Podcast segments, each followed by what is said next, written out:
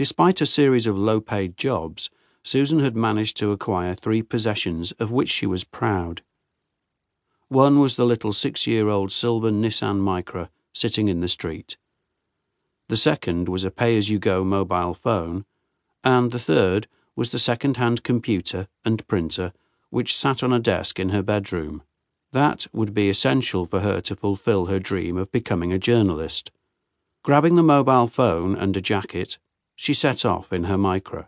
Chapman's address turned out to be a small mid terraced house in a group of four, built some time between the wars. It was near dusk and a light was on in the front room. There were cars parked on both sides of the street, but she managed to find a space to squeeze into, about fifty yards away. She switched off, killed the lights, and waited. For what exactly, she wasn't absolutely sure. The initial excitement she had when she made her call to Chapman earlier had begun to give way to the major misgivings she felt now. She could be exposing herself to incredible risk. So, how else was she to get to the bottom of it? Her anxiety grew. Doubting the sanity of pursuing this alone, she pulled the mobile phone from her jacket pocket, deciding to call the police. Before she could make the final connection, she was disturbed. A white Ford Escort van came down the street from behind and drew to a halt outside Chapman's house. The driver bipping the horn, the light in Chapman's room went out, the front door opened, and a man dressed in a dark anorak appeared. Stockily built, he had an unusual bouncy gait, as if there were springs in his heels. He paused before opening the passenger door to glance quickly up and down the road. With the benefit of a street light, Susan saw his face.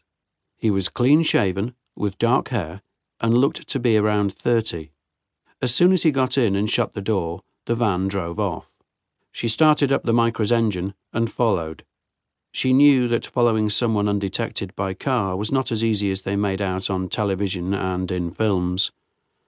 Allowing the escort to open up a considerable gap before it approached the junction with the main road, she then had no alternative but to come up behind it, as it waited for an opportunity to merge into the heavy traffic.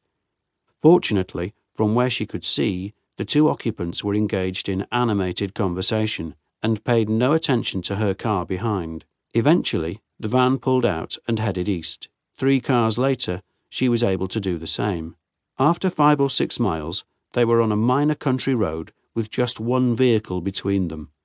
They had crossed the A1M and were somewhere to the north of Doncaster when the van turned off onto a farm track on the left. Susan pulled into a field entrance just beyond and watched the red lights make their way up a hill.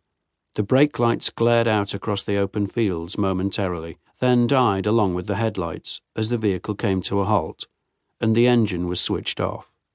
Briefly, she just had time to make out a group of dark, unlit buildings. Moments later, a dim glow appeared from a window.